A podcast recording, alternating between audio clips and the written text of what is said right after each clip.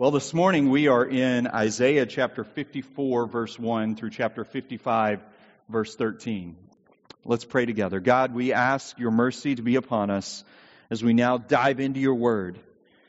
Give us wisdom to see that which you would have for, for us. Give us insight to understand and write these truths in power upon us, transform us through setting our eyes upon the crucified and risen Christ and setting the gospel right before us as the North Star by which we make our way through this world. We pray this in the name of Christ, our Lord, our refuge, our rock, our strength. Amen.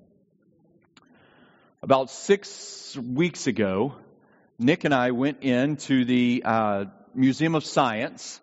And while we were there, we went to a uh, 3D, or it might have actually been a 4D show uh, but it was this, supposed to be this little 15 minute under the sea. You get the 3D glasses, you sit down, you, uh, it has like, I guess it's 4D if it has like the spritz of water and the fans blowing wind and bubbles dropping down out of the ceiling. It was quite a spectacle to behold. Uh, I thought Nick would really enjoy it, but there was only one problem. He wanted nothing to do with his 3D glasses. He didn't want to keep him on, and so it was just kind of a challenge there. And so I'm sitting there watching him, not really, because you know when you're not wearing the 3D glasses, everything on the screen is quite blurry. And so I'd look over at him, and he'd enjoy like the bubbles dropping down, but really didn't grasp everything else going on. Meanwhile, I had my glasses on, and I was enjoying the show far more than a 36 year old probably should have. But he didn't quite understand the show because he couldn't make sense of what was happening on the screen. As Christians, if we're not careful, we can lose sight of what we should be seeing, of what we must be seeing as we seek to walk through life in obedience to Christ and following Him. In fact, if we take the glasses of the gospel off, if we, if we don't see those, then everything else, or if we don't look through those, everything else will look quite blurry to us. It's possible that you enjoy the, the tradition of gathering for worship each Sunday. It's possible that you enjoy fellowships and potlucks, and you generally look at the world from a more uh, a, a, Christian worldview and, and perspective, and, and you kind of understand things in that world or from that perspective, but you still can miss the heartbeat of what we're doing. Maybe you're enjoying the bubbles dropping down of being somewhat in the show. But today, may we put the glasses back on that we might see the heartbeat of the gospel that gives us hope and that is the reason by which we gather together to worship week by week by week. See, what Isaiah is putting before us is that the gospel, this message, and, and, specifically this message of the crucified Christ, who we saw last week in Isaiah chapter 52, verse 13 through 53, verse 12, as Neil preached for us, uh, uh, laying out the crucified Christ as, as the one who suffered in our place for our sins. What Isaiah is laying out for us is that the Christian life will seem blurry or insignificant if we aren't careful to keep the gospel before us. And so, what I want to put before you is that when we truly grasp the gospel, when we truly grasp the gospel, we will be wondrously transformed and we will see God work mightily in bringing people to himself. Let me say this again. When we truly grasp the gospel, as Christians, we will be wondrously transformed and we will see God work mightily in people around us and even to the ends of the earth. Okay? But don't take my word for it. Let's see it in Isaiah 54 and 55. First, we're going to see how we are wondrously transformed by the gospel in chapter 54. You see at the beginning of chapter 54, the first exhortation to the people of Judah. After hearing the promise of the one who would be crushed for their sins in chapter 53, what is the first word of chapter 54? Sing. This sets the tone for the response of the work of Christ. But why, why sing? What would cause somebody to sing? We sing about great love. We sing about euphoric feelings. We don't sing because we had a good appointment at the dentist. You don't sing as you're walking back from the mailbox, having looked at the mail and seen that you got more bills today to pay. There's something stirring within us that births song. And so let me ask you, what causes you to sing? What we'll see in chapter 54 is how the gospel produces singing in us. And the first way we sing this, we'll see three illustrations. Uh, uh, uh, the, the barren woman given hope, the, the grieved uh, spouse uh, meeting, meeting everla- excuse me, everlasting love, and the afflicted city being built up. So, first, we see this barren woman, and we see that in the gospel, our work finds complete fulfillment. In the gospel, our work finds complete fulfillment. So, verse 1, the, Isaiah says, Sing, O barren one. That's interesting. What does he mean calling the people of Judah barren? In Isaiah's day, as well as in many instances throughout the Old Testament, barrenness or infertility was a mark of shame. It was a mark of sorrow for a woman. The people of Judah, though, they had children. But in their spiritual idolatry and rejection of God, they had not birthed more worshipers of God. They were a people who, who, known as worshipers of the one true God, were kind of petering out and, and drying up. Drought had come upon them, and they were no longer birthing more and more worshipers of God. They had failed in the task of bringing God's salvation to the world.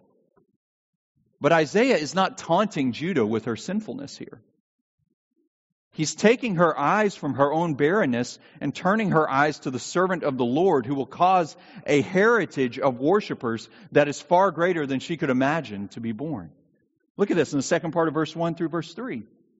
For the children of the desolate one will be more than the children of her who is married, says the Lord. In verse 2, he tells them, Enlarge the place of your tent. Let the curtains of your habitations be stretched out. Do not hold back. Lengthen your cords. Strengthen your stakes. For you will spread abroad to the right and to the left, and your offspring will possess the nations and will people the desolate cities. God's telling him, you might be barren now, but it's time to add, it's time to add bedrooms to the house. It's time to add additions to the tents. There are going to be more children brought in. So that naturally produces the question with us okay, how's this going to happen? How will the offspring of the barren, barren one possess the nations and populate the desolate cities? How does a barren woman have offspring? Excuse me. This comes about through the supernatural work of God, where his Son is lifted up as the beacon through whom all peoples come to him. So let me ask you, as, I, as Isaiah addresses the barren woman of Judah, Dear Christian, do you look at your life and see past unfaithfulness in sharing the gospel with others? Do you look at your life and wonder if your life has truly had any lasting spiritual impact upon your children or upon your grandchildren? Maybe every once in a while you hear a piercing word or a penetrating conversation with them where your relative spiritual immaturity is revealed. And you kind of wonder, hmm, I don't know how much I've accomplished here. Perhaps you feel as if your walk as a Christian has not been a sprint, but has actually kind of been more of a crawl across broken glass. It's very possible that you look back upon your life and you see not great spiritual triumphs, but spiritual laziness or trifling in unimportant matters. So, how does the barren one start to sing? Well, she sees the work of God in his supernatural work in holding up the crucified Christ as the one to whom all look. Now look at a second exhortation here in verse 4. The first was to sing, the second is to fear not. We're exhorted to, to fear not for the ones who I understand how this ties together. For those who, who maybe you carry around these, these, this haunting feeling of past unfaithfulness to the Lord. Things torment you with reminders of your shame, your disgrace, your reproach, feeling, okay, I know I'm a Christian, I know that I'm trusting in Christ, but I still feel so unworthy. I still feel as if I, I, I shouldn't be here. The Lord tells his people, Fear not, for you will remember this no more. Look at that. Fear not, for you will not be ashamed. Be not confounded, for you will not be disgraced. For you will forget the shame of your youth and the reproach of your widowhood you will remember no more.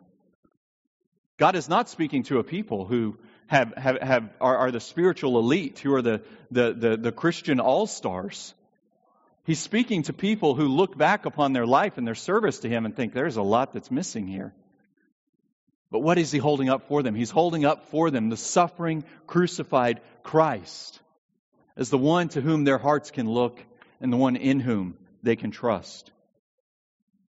And so, where do we bring our sins? But we lay them down at the cross, and in the cross of Christ, we are welcomed into the arms of God. Our hope for making sense of our spiritual barrenness is found nowhere else but in the grip of His grace that is grounded in the cross.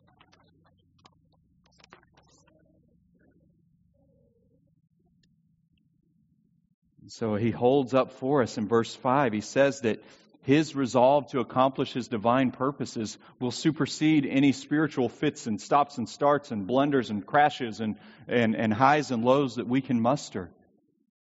For he says, For your Maker is your husband, the Lord of hosts is his name, and the Holy One of Israel is your Redeemer. One time I, I saw an image of a, of a, of a little, very small little girl who was, for some reason, uh, being invited to help conduct this large, massive orchestra.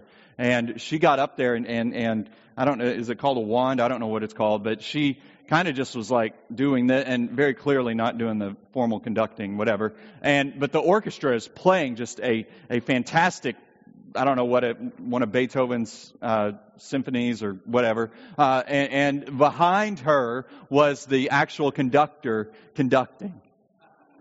And that is us. We feel as okay. I can't do that. There, there's, there, I don't know what to muster here. I don't know how to how to carry on with all of this shame and baggage that I carry, uh, re- recognizing my past fallenness, my past mistakes as, as as as sought to serve Christ. And what we see is that in the cross, Christ has conducted it all. Christ has accomplished the work that he would have for the glory of his name.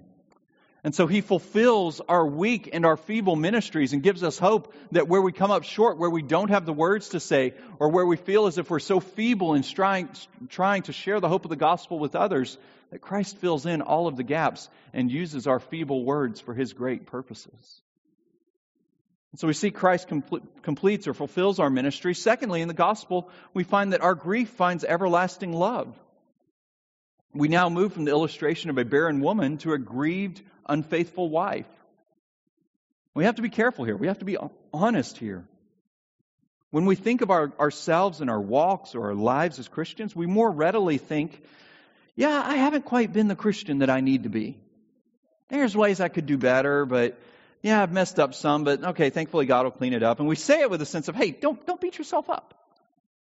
Don't, don't go too hard on yourself, which is true. But the second great wonderful reversal of the gospel is that we who were spiritually adulterous against God find that we are brought back to Him.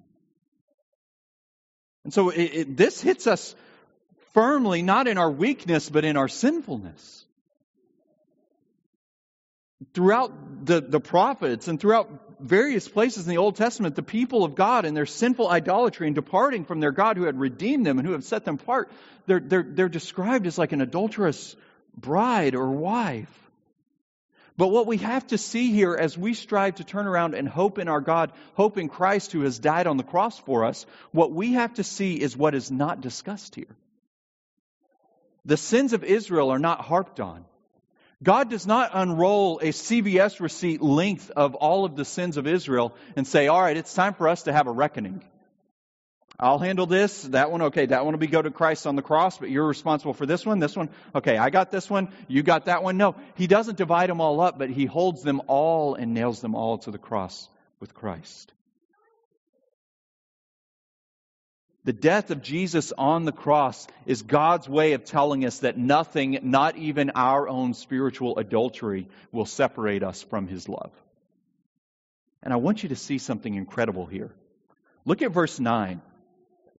God says, Isaiah said, well, God says through Isaiah, this is like the days of Noah to me, as I swore that the waters of Noah should no more go over the earth So I have sworn that I will not be angry with you and will not rebuke you. God harkens back to the days of Noah and the flood. You know, I say, okay, so why are you going here? Well, if you remember back, uh, let's think back here. If you remember the account of Noah and the flood from the book of Genesis, the, the people of the earth were sinful and wicked, and God was going to bring judgment upon them for their sinful wickedness. He was going to flood the earth. But he sets apart Noah and his family. They build an ark by which they literally float through, they sail through the waters of God's wrath, and they are brought to safe harbor, having been delivered from his judgment. And now, on the heels of Isaiah 53, what God is saying to you and to me is for those of us whom we have cast ourselves into the arms of the crucified Savior, we have come to Him in faith and repentance and belief. Christ Jesus is the ark by which we sail through the waters of His wrath. And in Christ and in His finished work, we reach that safe harbor where we disembark from that water, from those waters, and we enter into Emmanuel's land, where though we still sin, the waters of judgment have already passed over, but they have not passed over us. They have passed over another. And this is what Isaiah is wanting his audience, the people of Judah, to see. He tells them in verse 10 For the mountains may depart and the hills be removed, but my steadfast love shall not depart from you, and my covenant of peace shall not be removed, says the Lord who has compassion on you. And here's what we fail to grasp sometimes. Pause right now and think about the worst transgressions of your life. Now think about the worst things that you have thought, the worst meditations of your heart, the things that you would never even talk about with your spouse, the things that you would never even talk about with your parent, the things that if somebody else were able to read your mind, you would be in terror at thinking what they might think of you. What the cross shows us, what Isaiah wants us to see, is that God sees and knows all of these. And they are all nailed to the cross with Christ. He establishes through Christ a covenant of peace that shall not be removed. So in the gospel, the grieved find everlasting love, in the gospel, our work finds sure fulfillment. And thirdly, in the gospel, our despair finds sure hope. In verses 11 to 17, this third illustration of God's wondrously transforming work towards his people is a city that is rebuilt from destruction to spectacular beauty. God says in verse 11, O afflicted one, storm tossed and not comforted, behold, I will set your stones in antimony and lay your foundations with sapphires. I will make your pinnacles of agate and your gates of carbuncles, and all your wall of precious stones. All your children shall be taught by the Lord, and great shall be the peace of your children. Where previously the people of God found that, yes, their past mistakes and their sorrows and their shame would find grace in this crucified servant of the Lord, they might be in a position where you might find yourself today where you say, okay, I know my past sins, I know all of that's atoned for, but now I still look towards a very daunting future.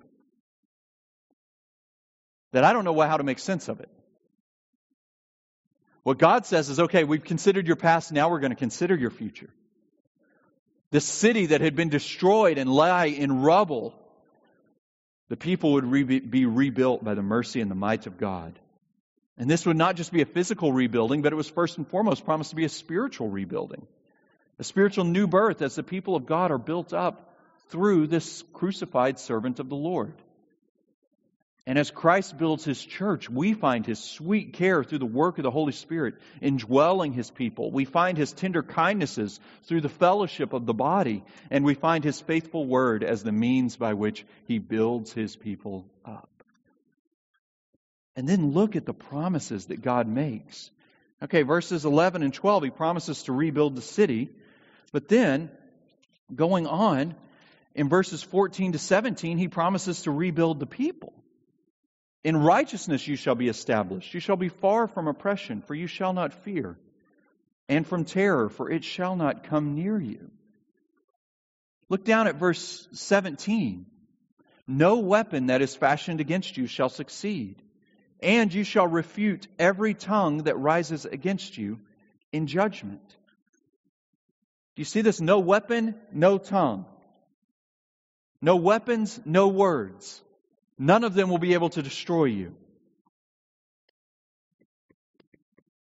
And even the most dire, difficult places to follow Jesus Christ.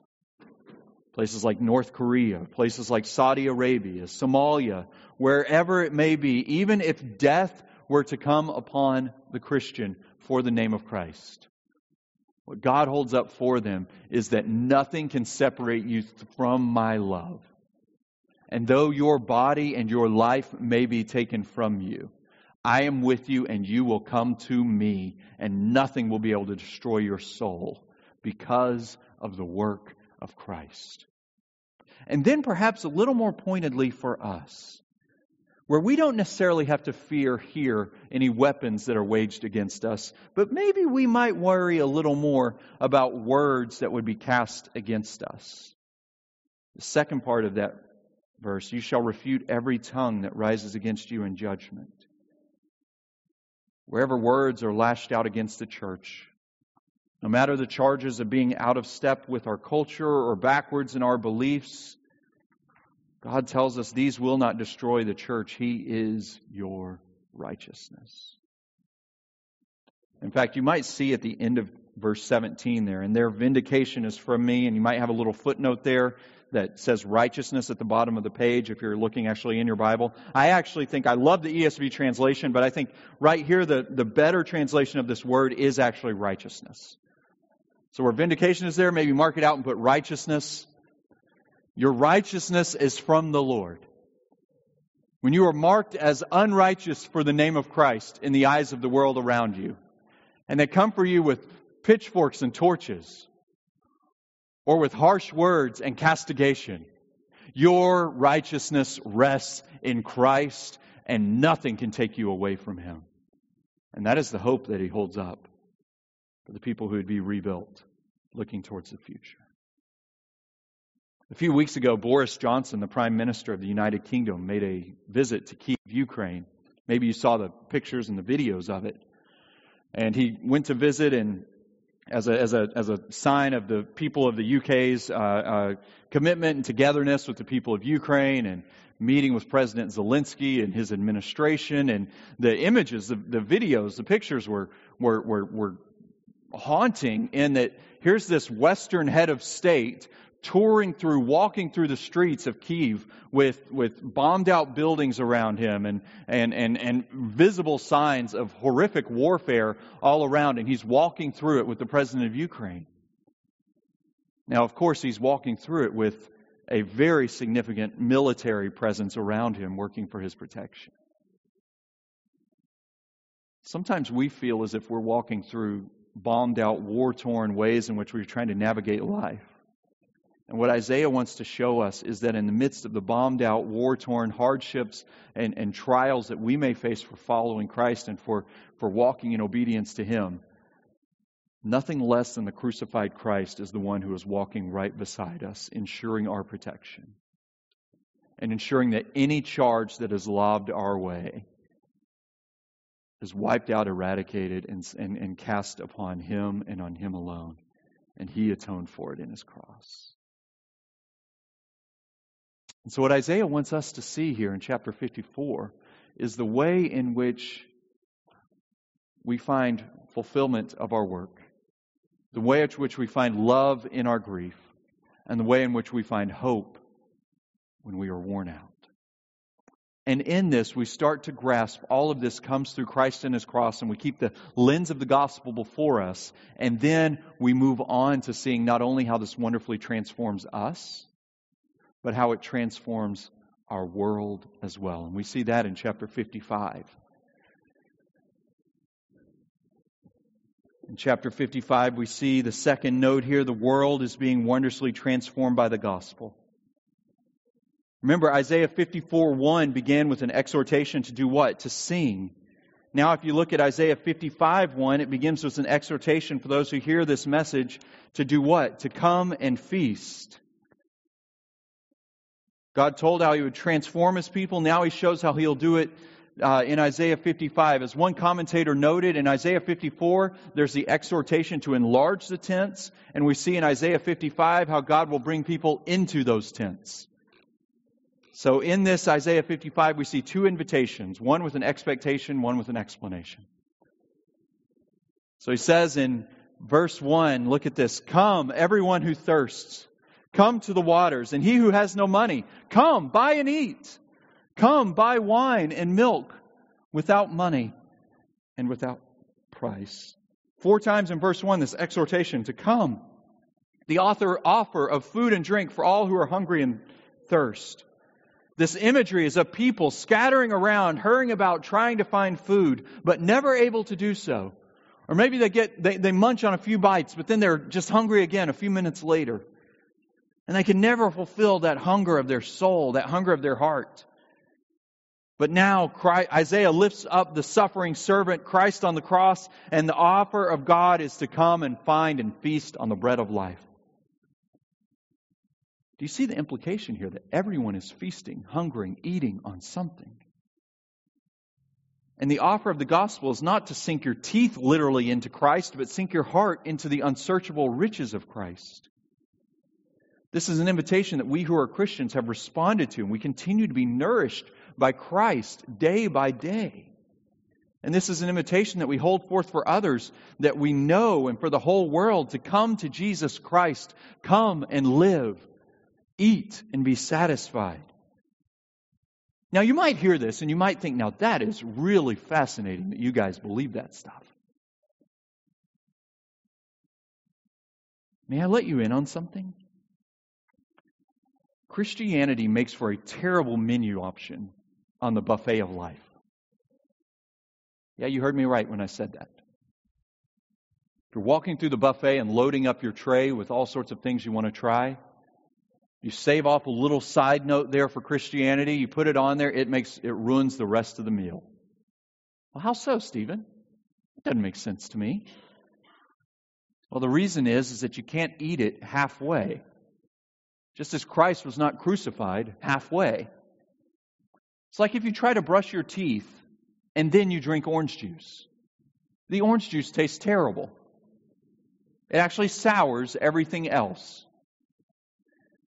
You may have tried that in your own life where you try to stick to some of the Bible or you see its importance over you, but also you kind of keep it a safe arm's distance because you don't want to get too close. You want to kind of keep it measured, keep it in its spot, keep it boxed in, don't, don't disrupt anything.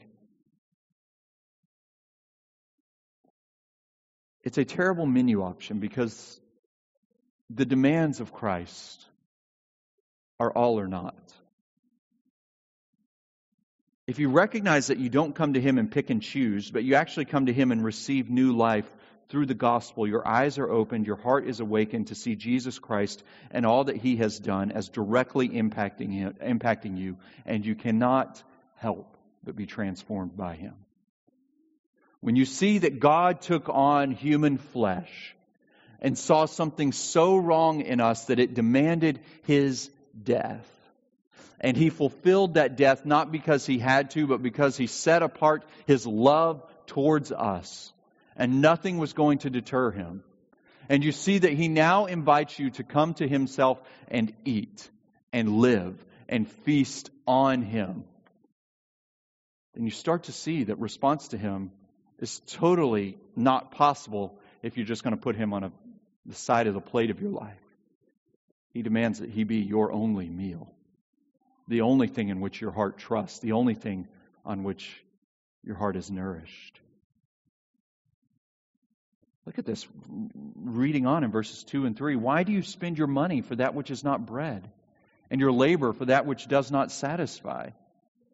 Listen diligently to me, and eat what is good, and delight yourself in rich food Incline your ear and come to me. Hear that your soul may live, and I will make with you an everlasting covenant.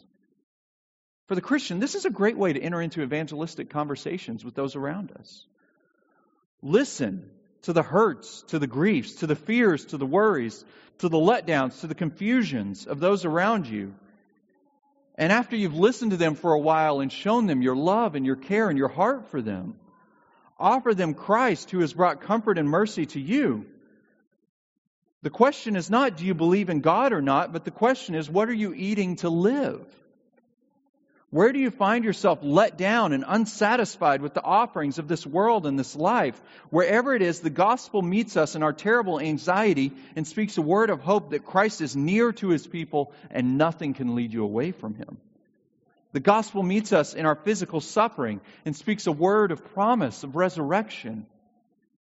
The gospel meets us in our, in our, in our sense of not measuring up in our sense of not being good enough, in our sense of always feeling like something is wrong with us. And it meets us with a crucified Savior who says, I invite you to come to me and I will make you whole. And dear Christian, take confidence in the power of God as we faithfully witness of the crucified Christ who offers all to come to him and live. Verse 5 You shall call a nation that you do not know, and a nation that did not know you shall run to you. Why? Because of the cleverness of your words? Because of the keen insight that you have speaking into situations and cultures? Because you, you, you cause somebody to stumble with, with something that you said that they couldn't quite uh, uh, respond to or couldn't, couldn't defeat in, in some kind of form of argument? No because of the Lord your God and of the Holy One of Israel, for he has glorified you. Do you see the promises there? God is proving faithful and peoples from all nations coming to Christ, and we share the gospel with this confidence in, in mind. Make no mistake, evangelism is tough in our community. I used to serve at a church plant in downtown Lowell. Downtown Lowell is a little different than Scituate. We would regularly uh, uh, be able to do outreaches where, uh, or, or, just have a ministry where we would care for those in our community and help buy them groceries and help meet their most basic needs, sometimes help with housing. Where we were in downtown Lowell was a rough place. One time we didn't think we were going to be able to have church one Sunday morning because a guy was murdered in front of our building that morning. It was a crime scene. Thankfully, they cleared the crime scene before church started and we were able to worship. But that's different than Scituate. How do you communicate a need? Like, how do you say you need bread to a people whose cupboards are full? Let us resolve, brothers and sisters, based on Isaiah 55, that just because those around us have full cupboards, full refrigerators, let us resolve that this does not mean that their hunger is being satisfied. Let us carefully listen. Let us carefully get to know them. And let us speak to them the hope of the living bread, the bread of life, Christ Himself. And now let us conclude by seeing one aspect of what we hope for and what we share with those who need to hear of the hope of Christ. Verses 6 to 13. Now, those who hear this invitation to come and feast, come and live, they must hear this warning that the meal will not always be available. Eventually, the door closes, the restaurant shuts down, the meal is taken off the table. You see that in verses 6 and 7. Seek the Lord while he may be found, call upon him while he is near. Let the wicked forsake his way, and the unrighteous man his thoughts. Let him return to the Lord, that he may have compassion on him, and to our God, for he will abundantly pardon. Here's what this means this invitation is not to intellectually assent to Christ or to the teachings of Christianity, it's to come to Him and feast and live. I know John Tyler was inaugurated as President of the United States on April 6, 1841. That is a fact that I believe is true. But I think it's safe to say that my life is going to be no different today, tomorrow, this month, this year my life is going to be no different by the knowledge of the fact that John Tyler was inaugurated on April 6, 1841. Let us know that Jesus died, that he was raised again, but he does not call us to intellectually assent to it, like we do historical facts when a president was inaugurated or anything else. This invitation to come to Christ is an invitation and, an, and a demand to walk away from yourself, to recognize that He knows better than you, that He has claim over our plans for ourselves.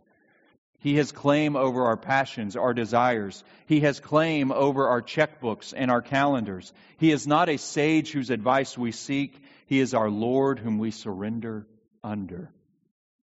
He tells us this in verses 8 and 9 For my thoughts are not your thoughts, neither are your ways my ways, declares the Lord. For as the heavens are higher than the earth, so are my ways higher than your ways, and my thoughts than your thoughts. He th- throws open the doors of his mercy and beckons any who will to come to him and live.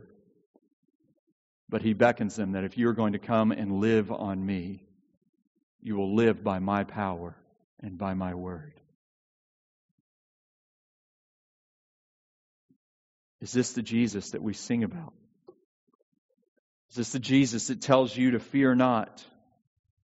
We don't sing about John Tyler week by week because we don't need John Tyler week by week. We sing of Jesus week by week because we need the crucified Lord day by day by day by day by moment by moment. We need to be reminded that in Christ we have the bread of life that we can eat of and know that we are safe and secure in this life and the life to come.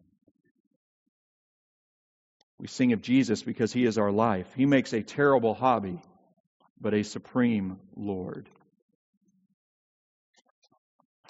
And what is our lifeblood when we sit down at this feast of grace? Well, it's His Word. Verses 10 and 11 For as the rain and the snow come down from heaven and do not return there, but water the earth, making it bring forth and sprout, giving seed to the sower and bread to the eater, so shall my word be that goes out from my mouth. It shall not return to me empty, but it shall accomplish that which I purpose for I, and shall succeed in the thing for which I sent it.